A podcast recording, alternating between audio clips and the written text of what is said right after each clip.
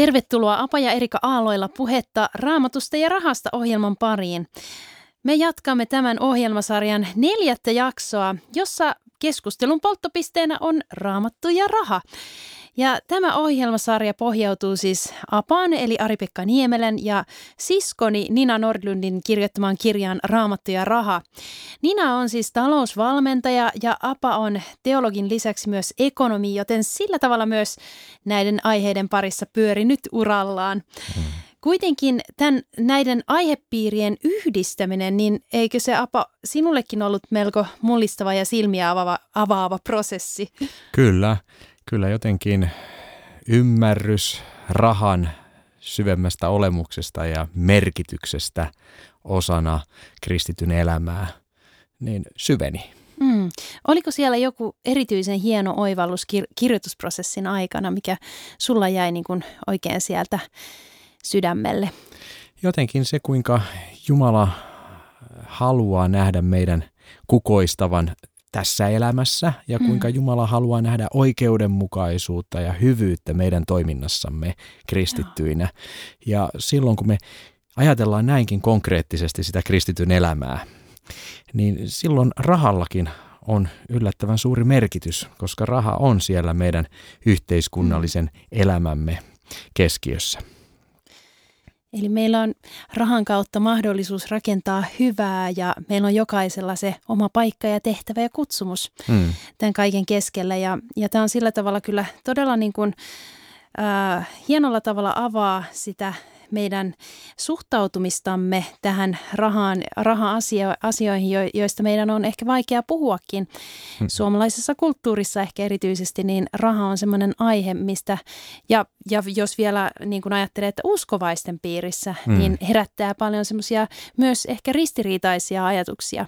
Kyllä, ja tästähän me aikaisemmissa jaksoissa puhuttiinkin, mutta ehkä kertauksena on hyvä todeta se, että Raamattu sinänsä jo sisältää niin paljon erilaista ja jopa ehkä keskenäänkin mm. ristiriitaista taloudellista näkemystä tai erilaisia näkemyksiä, joilla mm. voi perustella monenlaisia rahakäsityksiä ja taloudellisia teesejä. Niin sekin on omiaan aiheuttamaan sitten kristityille epävarmuutta ja epätietoisuutta siitä, mikä on oikea suhtautuminen rahaan. Ja tämä on ehkä kristittyjen jopa lisähaaste, mm, kun voimme jo nähdä, että ihan sekulaarissa yhteiskunnassakin rahasta puhuminen koetaan vaikeana. Niin kristityille se haaste lienee vielä kovempi. Ja tässä ohjelmasarjassa meidän on tarkoitus avata vähän näkökulmia tästä kirjasta ja, ja jo, jos sua niin kuin kiinnostaa enemmän niin kuin paneutua tähän aiheeseen ja pohtia siellä ihan omassa rauhassa näitä asioita, niin kirja kyllä löytyy monesta nettikirjakaupasta, että ei muuta kuin Googleen vaan kirjoittaa raamattu ja raha, niin sieltä varmasti löydät sopivan paikan, mistä sen voi tilata. Viime jaksossa toimme esiin muun muassa, että työ, tai siis meillä oli otsikkona ihan silloin, että työ on ihmisen kutsumus ja ilo. Eli me puhuttiin silloin työn merkitys, merkityksestä ja kuinka voimme työn kautta elää Jumalan kuvana. Mutta tällä kertaa mennään nyt vähän toisenlaisiin tunnelmiin ja ajatuksiin. Nimittäin ähm, me puhutaan vähän laajemminkin erilaisista pointeista ja mennään myös rahan pimeään puoleen. Uh.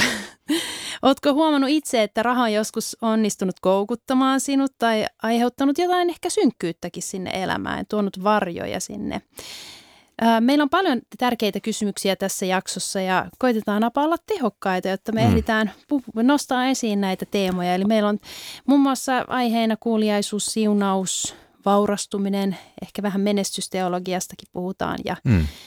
ja näin. Mutta lähdetään liikkeelle. Oikeastaan lähdetään apa nyt liikkeelle siitä, koska mehän ollaan puhuttu äm, siitä aikaisemmissa jaksoissakin, että kuinka meidän tulisi olla tasapainoisia taloudenhoitajia ja Kyllä. kuinka meidän suhdetta rahaan voidaan kehittää puhumalla rahasta. Mm.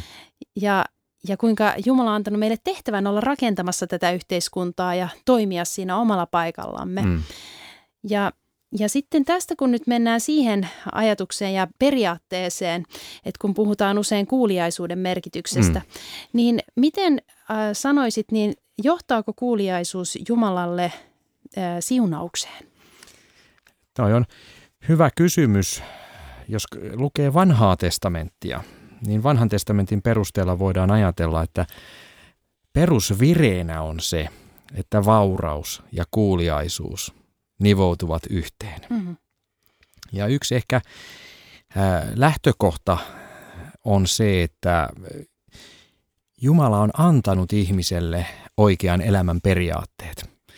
Ja laki on yksi osoitus siitä. Ja monesti me ajattelemme, että laki on vain jonkinlainen moraalinormisto niin. ja meidän täytyy täyttää laki ollaksemme Jumalalle mieluisia.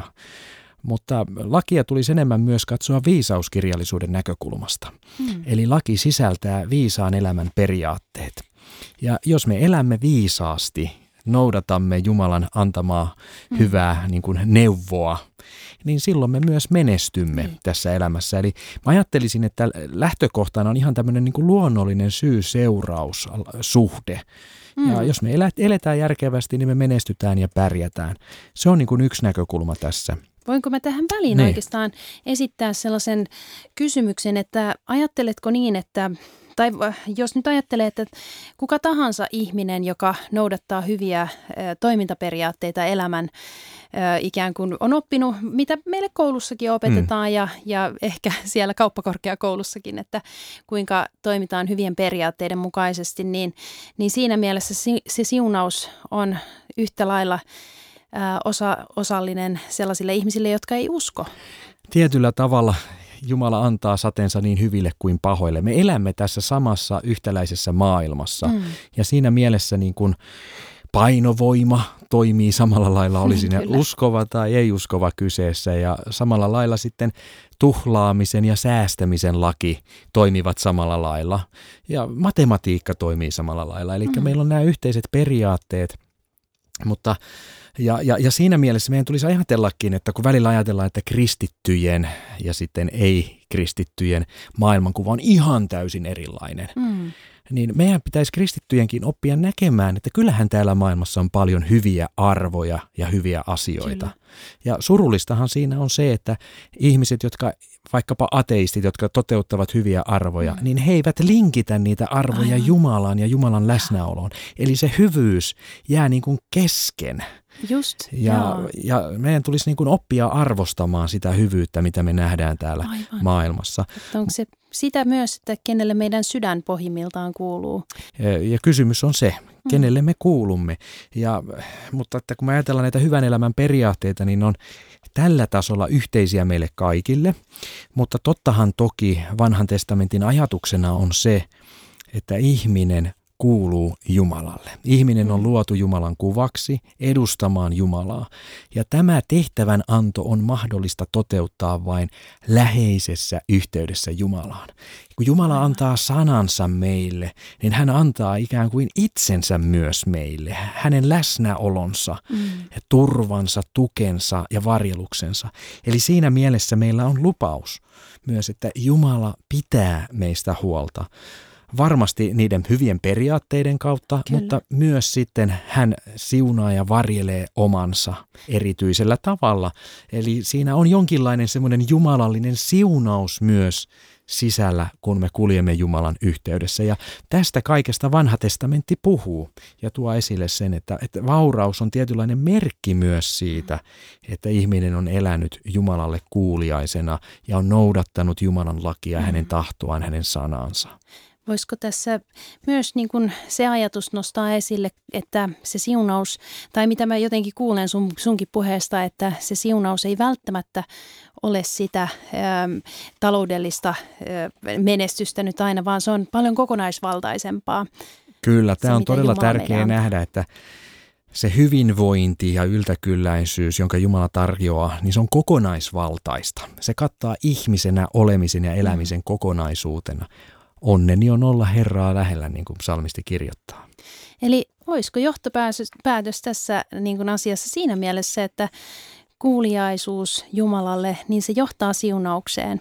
Vanhan testamentin kuva on se, ja sitten vanhan testamentin kuva on myös se, että kuuliaisuus on tietynlainen etuoikeus. Mm, Jumala aivan. uskoi lakinsa ensisijaisesti israelilaisille, jotta israelilaiset olisivat koko maailman valona. Eli heidän tuli näyttää hyvää esimerkkiä muille hyvästä elämästä ja sillä lailla olla koko maailman suunnan näyttäjiä.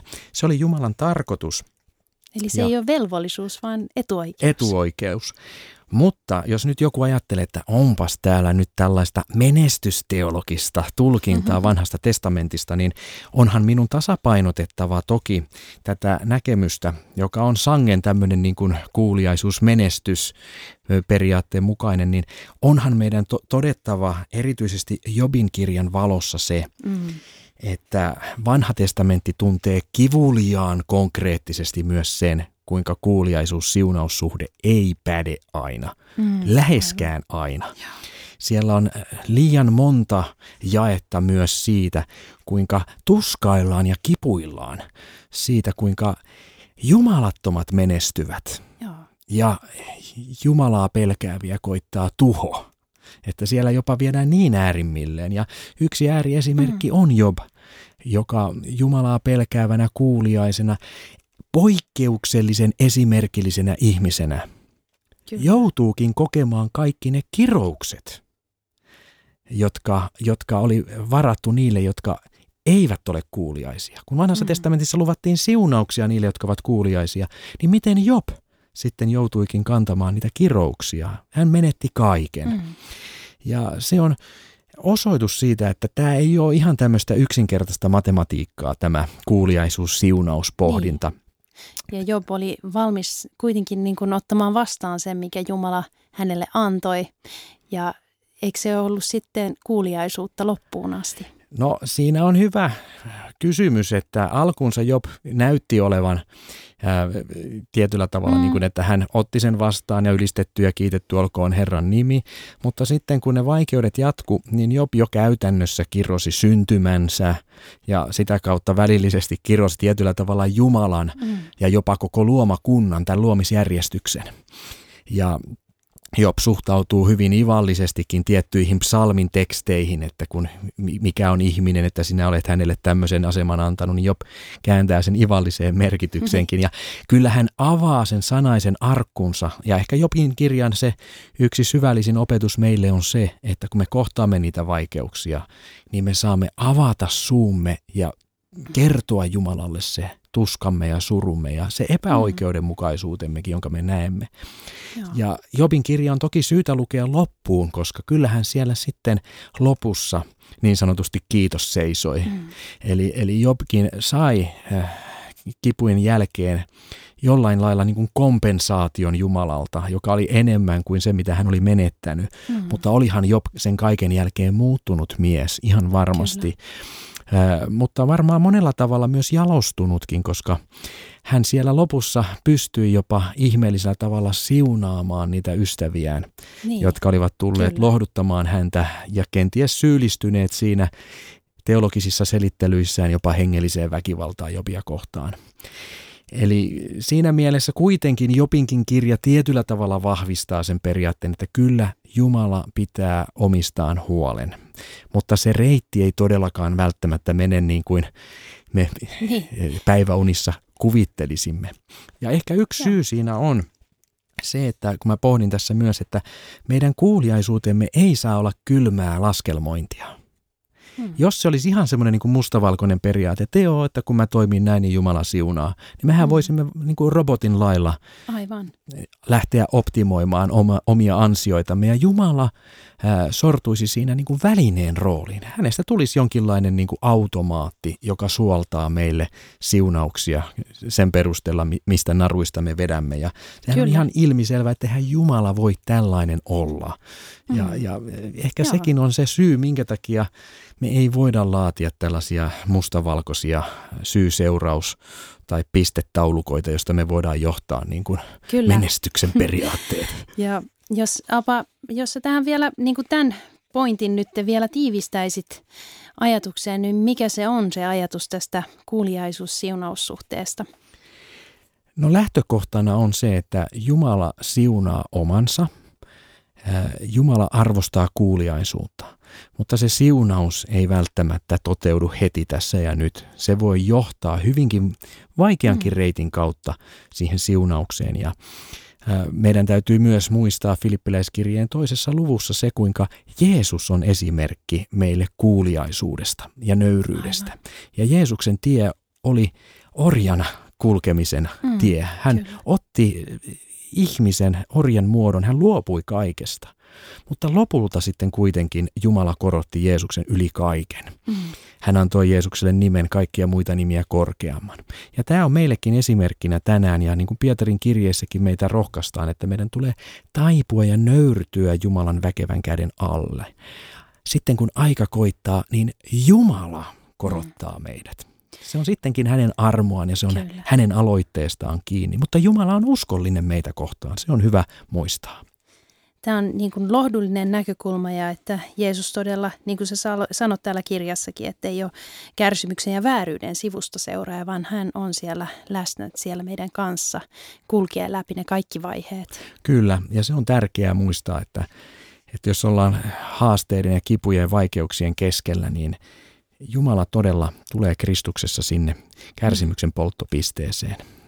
No me siirrytään sitten tähän rahan pimeään puoleen. Ähm, eli voidaan ajatella, että raha voi joskus viedä meidät ikään kuin harhaan. Ja raamatussakin puhutaan paljon, kuinka rikkaudet voivat johtaa ihmisen harhaan. Niin mm. millä tavalla tätä aihetta tässä käsittelet?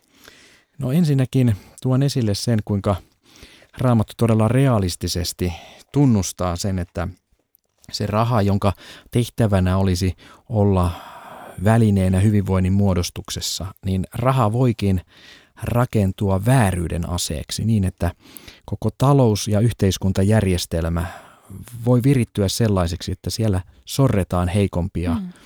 Kerätään kohtuuttoman paljon väärillä perusteilla valtaa pitäville ja rikkaille. Eli näin Raamattu siis tunnistaa tämän rahan niin kuin ikään kuin rakenteellisen kietoutumisen yhteiskuntaan ja tähän järjestykseen, mm. mutta miten se sitten yksilö, yksilötasolla nä, näyttäytyy? Ainakin itselle tulee heti mieleen tämä ahneus ja tämmöinen niin kuin Kyllä, ja se on... koukuttavuus ja riippuvuus ja kaikki tämä. Ehkä ahneus olisi se sana, mm. johon voisi kiteyttää se, sen pimeän puolen mutta sitten ahneus ja epäjumalan palvelus kytkeytyvät toisiinsa. Mm. Senkin mä tuon tässä esille ja se ei ole ehkä aina helppo nähdä, mutta voidaan analysoida ja todeta, että ahneus ja epäjumalan palvelus kytkeytyvät toisiinsa. Ja ahneus tietysti näkyy yksilön tasolla ja sitten isossa kaavassa se tulee osaksi yhteiskunnallista järjestystä. Hyvä esimerkki nykypäivänä on tämä 2000-luvun mm. finanssikriisi, jossa ikään kuin vilpitön halu saada uusi asunto, mm. sijoittajilla saada hyviä sijoituspapereita ja sijoitustuotteiden myyjille saada hyviä tuottoja, niin siinä kaikkien niin kuin se halu niin. saada parempaa ja enempää, enemmän johti lopulta siihen, että, että ruvettiin valehtelemaan markkinoille siitä, että nämä roskalainat mm. ovatkin hyviä lainoja. Ja asuntoluottoja myönnettiin niillekin, joilla ei olisi ollut mitään edellytyksiä ottaa mm. sitä lainaa. Hekin saivat lainan ja uuden asunnon. Eli siinä näkyi asunnonostajien ahneus. Heillä ei, olisi ollut, heille ei olisi pitänyt antaa mm. sitä lainaa. Miten se oli mahdollista? Koska sinne tuli valhe, valehteltiin näiden asuntoluottojen riskistä mm. ja sitten sijoittajat oli tyytyväisiä edelleen, että jes, että meillä on hyvä tuottoisia arvopapereita, että tämähän on hieno diili. Mm. Mutta tämmöinen ahneuden ja valheen varaan rakentuva järjestelmä ei voi pysyä pystyssä kauaa. Se on kuin tikittävä aikapommi ja sitten kun totuus paljastuu, niin markkinat romahtaa ja seurauksena on sitten epäjärjestystä, köyhyyttä, ahdinkoa, niin kuin finanssikriisinkin jälkeen nähtiin. Eli kyllä se nykypäivänäkin voi tällä tavalla tulla osaksi systeemiä. Niinpä, eli se voi tulla osaksi systeemiä ja Ja kyllä mä uskon, että monilla se voi tulla ihan salakavalasti omaan elämään tämä niin kuin rahan jotenkin, että et, et se on niin kuin semmoisen tietynlaisen pimeyden varjon alla, että et meillä niin kuin ikään kuin lipsuu käsistä se hmm. rahan ö, käsittely ja se, että mit, miten me niin kuin nähdään niin kuin tulevaisuuden suunnittelu ja kaikki tämä ja me voidaan olla tosi kovassa ahdingossa sitten rahasioiden kanssa. Ja yksi kysymys on viime kädessä siitä, että minkä varaan me turvaamme elämämme. Mm. Rakennammeko me kaiken luottamukseen Jumalaan vai siihen omaan erinomaisuuteemme ja omiin rahoihimme? Ja tästä on varmasti viime kädessä kysymys, kun pohditaan, että mikä on meidän oikea ja terve hengellinen rahasuhteemme. Eli taas päästään siihen, että mammona niin kuin puhutaan just monesti rahan pimeästä puolesta, niin eikö se ole just, että mammona hallitsee meidän elämää silloin? Kyllä, ja Jeesus sanoi, että ei voi kahta palvella samanaikaisesti, Jumalaa tai mammonaa. Niiden arvomaailmat ovat erilaiset. Eli kyllä siinä sitten niin kuin Lutherkin sanoo, että ihmiselle on epäjumala se, jonka hän asettaa Jumalan edelle. Ja Raamattu osoittaa, että raha on varsin hyvä kandidaatti meille epäjumalaksi. No kuinka me voidaan sitten äh, vapautua tällaisesta rahan vääränlaisesta otteesta? Tärkeintä on, että me todella laitamme luottamuksemme Jumalaan. Hmm. Me sitoudumme häneen ja sitten toiseksi se, että me alistamme samalla rahan sille kuuluvan välineen asemaan. Niin. Raha ei ole mitään muuta kuin varallisuuden säilyttämisen ja vaihdannan väline. Mm. Ja monesti voi olla, että meillä sitten kuitenkin on annettu rahalle liian pyhä status.